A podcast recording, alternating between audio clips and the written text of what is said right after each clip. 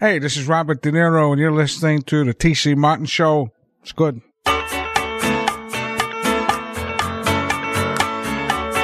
right, don't forget to join us Friday at the Westgate at Las Vegas. Of course, our Friday home, the world-famous Superbook. See the show live 2 to 4 p.m. Best bet this week. Not S as in plural, but best bet. That's right. AFC, NFC Championship game, and we break it down with our good friend right now, Trevor Matich. What is going on, my friend? Mr. TC, I like that bump from Robert De Niro. So you would think that since he, was a boxer and Raging Bull and all that he'd know how to fight. Did he look like he knew how to fight? He looked like he knew how to fight, maybe a little bit in that movie. But, later on, what was the one where he was a boxer again? It was like one of his last ones when he was 70 years old that we saw like 4 or 5 years ago. Sure. Yeah. It's like, did he fight Rocky or something? It was something really, really strange, and it was goofy. Yeah.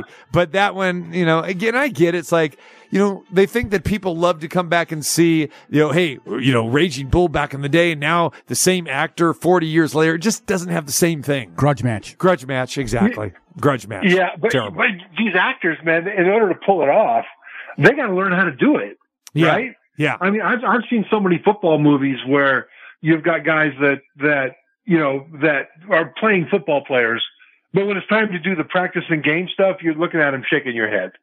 You're thinking, there's no way this guy, no, right?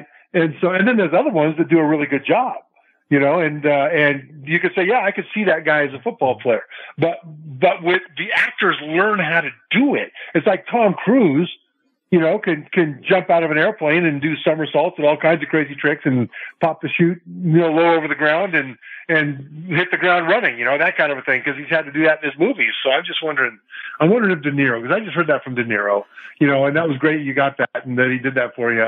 I'm just wondering if he looked like he could fight, because, man, in Raging Bull, he looked like he could fight. Right. And it's just like Michael B. Jordan with the Creed series, right? I mean, this guy he really trains hard, and he is, trained with some of the best. And, my very good friend, Stitch Duran. Okay. He's one of the top cut men in all of, the business, has spent a lot of time, with him and working with him in those Creed movies. And there's a guy, like you said, that, had very, very little, boxing acumen or experience at all. But I mean, you watch him in the Creed movies, think this guy's a boxer, so there are guys that can pull it off. And here's what I always wonder, Trevor, you're talking about big Hollywood stars. Kevin Costner, I've seen Kevin Costner in so many movies, from golfing to baseball, specifically several baseball movies he's done. And you just wonder, hey, Kevin Costner, does he really? He kind of looks like a pitcher, doesn't he? He kind of does. And then you saw Major League, right? Yes. Yeah. And so you got Wild Thing. You got Charlie Sheen. Yeah. Pitching. I tell you what, man, he's got a motion that's got a lot of range of motion. He doesn't look super stiff up there. He looks like he could actually pitch the ball. Now, obviously not in the Major League level, but he looked like he could pull it off as an actor. And so I like that. And you're right, Kevin Costner, I mean, in Tin Cup, he looked like he could play golf. Anyway, so I was just wondering. Well, no. Stallone, he knows how to fight. Right? He has to know how to fight. Exactly. So here's the capper. You mentioned Charlie Sheen in Major League, so I got to share this story with you with one of your fellow Sacramento Sports Hall of Famers, Chris Bosio. So Bosio had told the story to me in person as well on the air. And he said this, that he said when they were filming Major League, they filmed that in Milwaukee, even though it was supposed to be Cleveland. It wasn't. They filmed in Milwaukee, and Charlie Sheen was sharing Chris Bosio's locker. So Bosio had told us, and he said that, so that those guys would actually work out with those guys, with Corbin Burnson and this and that. And I asked him specifically about what you just said about Charlie Sheen. He goes, nah, the guy can't throw it more than 60 miles per hour. So not so much. But Hollywood will do those type of things. But it was funny, but that they were, working out with those guys. And they were trying, like Charlie Sheen was trying to pick Bosio's brain and a lot of those guys on the pitching staff. Yeah, but it doesn't surprise me that he couldn't throw a 60. But at the same time, you just look at his motion. Yeah. Just his throwing motion. That was good. You could suspend disbelief and believe he could do it. Like in The Longest Yard, in the remake with Adam Sandler. Yeah. Sandler actually did a really good job. But at the same time, who's the running back? Was it Nelly? Yeah, I believe so. Nelly. Yeah, but see, yeah, if you didn't expect him to make any quick bursts and you didn't really watch his feet, he was really smooth. Now, part of that was slow motion. They slowed him down, too, so he looked really smooth. But I remember the first time I saw that, I thought, you know what? This guy, Nelly, as an actor, can play the role. Not necessarily play running back in college, you know, or the pros, but he can play this role. But other guys, you see him playing the role of an athlete, and it's like, no, please. Mm-hmm. You're killing me with this guy. Trev, you bring up The Longest Yard. You know, that's a sore subject with me because one of my all-time favorite movies was the original Longest Yard. So I can't watch that second garbage with Adam Sandler, Nelly. That was, it was insulting to the magnificent, accomplishments and the cinematography and the writing, the directing of the original Longest Yard with Burt Reynolds. And as you know, and I thought you may know this, you know, they say Burt Reynolds played at Florida State. Okay, and he was in all those scenes, even though he was, I wouldn't say in an advanced age, 1974, during The Longest Yard. But what did you think of his performance? And he was fantastic. And the other guys, because as you know, Ray Nitschke was in that movie. There are other guys that were in that movie as well, former football players. Yeah. Oh, yeah, no, he was fat, but you could tell he was an athlete, right? You could tell he was beyond an actor who could act well enough as an athlete that you could suspend disbelief and you could believe it. Burt Reynolds, I mean, he's just one of my favorite all-time actors anyway, just because he's so cool and so smooth. You know, I haven't seen North Dallas 40. I never saw Field of Dreams. So I could, you know, there's a whole bunch of sports movies that I never seen. Field of Dreams. This is breaking news. What is wrong? I started to watch it one day when it popped up on the TV, and it started so slow to me that I just switched over to Shark Tank or something, you know? Outstanding. Oh, I thought you were going to say maybe, you know, an old, edition of Soul Train or something like that. You're looking at that. No. There you go. No, but I'll tell you this, though. Any Given Sunday, which is the football movie with Al Pacino and LT was in, Lawrence Taylor and all that, there was a lot of goofy stuff there. And he gave the coach, Al Pacino, gave some speeches to the team that it's like the person who wrote this script had never had anything to do with football ever. However, aside from that, there were things in that movie that made perfect sense to me and that I related to. Like when Lawrence Taylor sawed a guy's SUV in half with a chainsaw just to have the story. Right. Like happy to write the check to buy him a new SUV, right? I could totally see that happening. Totally. Yeah. And then, you know what? The Kevin Costner movie where he played a baseball player about to retire. For the Love of the Game. For the Love of the Game. Outstanding. That movie came out about the time that I retired from the NFL. And I sat in that movie, misty, trying not to cry the whole time. Because I played 12 years in the league, and now I'm watching Costner, you know, act what I was feeling. And it really got to me. Yeah. No, that's one of my favorites. One of my favorite baseball movies. I mean, aside from my number one all-time favorite movie, The Bad News Bears, it's probably the second best baseball movie, Trevor. Bad News Bears? Second to what? The Bad News Bears was number one, and For the Love of the Game was number two. There it is. Okay. I haven't seen either one of those. Well, listen, Major League is one of my top two sports movies that I've seen. I haven't seen them. I haven't seen Miracle. You know, I haven't seen a lot of them. For me, going to see a sports movie is like a postman going for a walk after work. I know. Okay. Then how do you feel about Remember the Titans then? How do you feel about Remember the Titans? Never saw it. You never saw it? Seriously? Never saw it. Oh. But I love Major League. Major League hit a lot of notes spot on, strangely enough. Like, especially when they were playing the Yankees at the end of it. Yeah. There you go. You know, just the way they framed that game was fantastic, and the way that was good. But the other one I've seen, I would say in my top two, would be Seabiscuit. It's very nice. It's a movie about a racehorse. Very nice. And it's a movie, that's one of the best sports movies ever. Nunchuck! You rock! Listen to that. And here comes Trevor. Is that Trevor and Seabiscuit? It's Trevor and Seabiscuit, nose to nose, and at the wire it's Seabiscuit. There's the credits. There it is. And remember, drama that we have. Yeah, Trevor. Remember, the Bears played the Yankees in the championship game as well, and Kelly Leak. They tried to walk him, Trevor, but he stepped outside and he hit it off the fence and got thrown out at home. And Tanner Boyle said, "Hey, take this trophy and shove it where the sun don't shine." That's fantastic. You know what, though? All these sports movies, you know, some are comedies, some are dramas, whatever. But I mean, if the actors can be athletes enough that you can sit back and now choose to believe that they're actually playing this sport. And if they tell the story well, then they capture the drama of the sport. And we saw so much drama, like in college football this year. We're seeing a bunch of drama in the NFL now. We're on the field. And it's hard, I think, for sports movies to capture that and make it believable so you can immerse yourself in it the way you can in live sports. But when they do, it's magic. Is that the segue that we get to analyzing these games now, Trevor? Because people were tuning in. Your whole radio show. That's okay. I think people would probably rather hear about the movies. That's good stuff, man. There it is. Unabated to the quarterback, as I like to say. You just never know what you're going to get here. But the lesson that we learned is that you know, Robert De Niro might be able to knock you out with one punch. You just don't know. And this is where it all started with the Robert De Niro rejoiner. And here we are, 16 minutes later. There we go.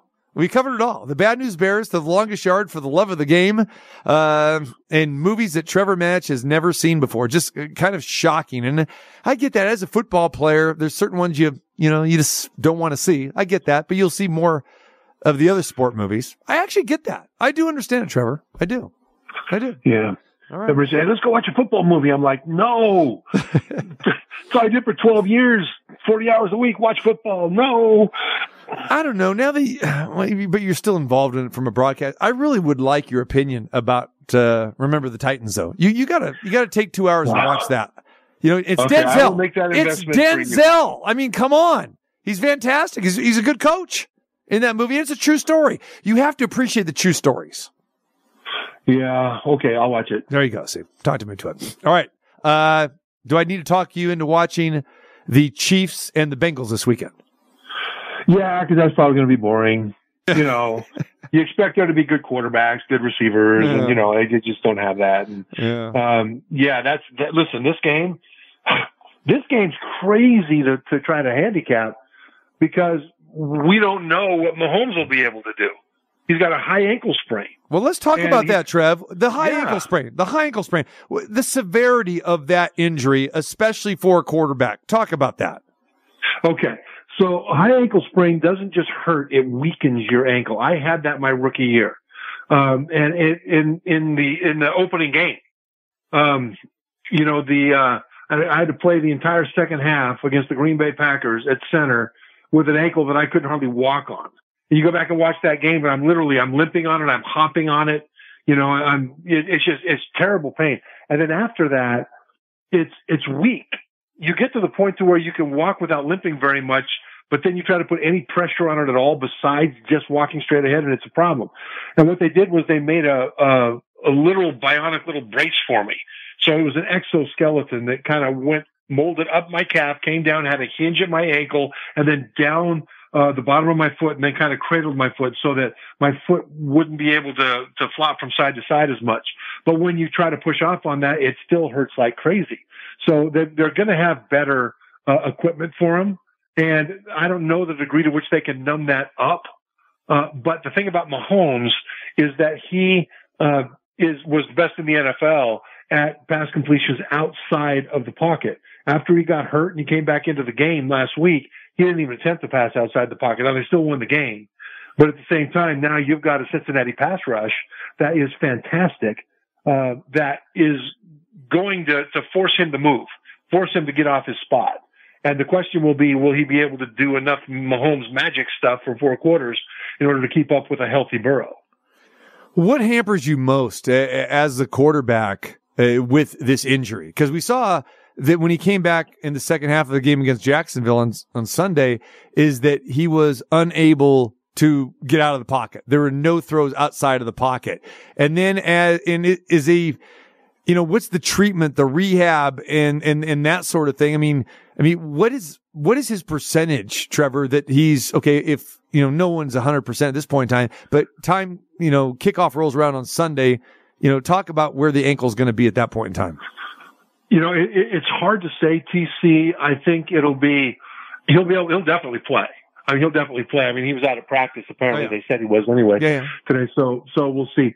But the real question will be two things. Number one, can he break the pocket? Can he get outside and actually buy time?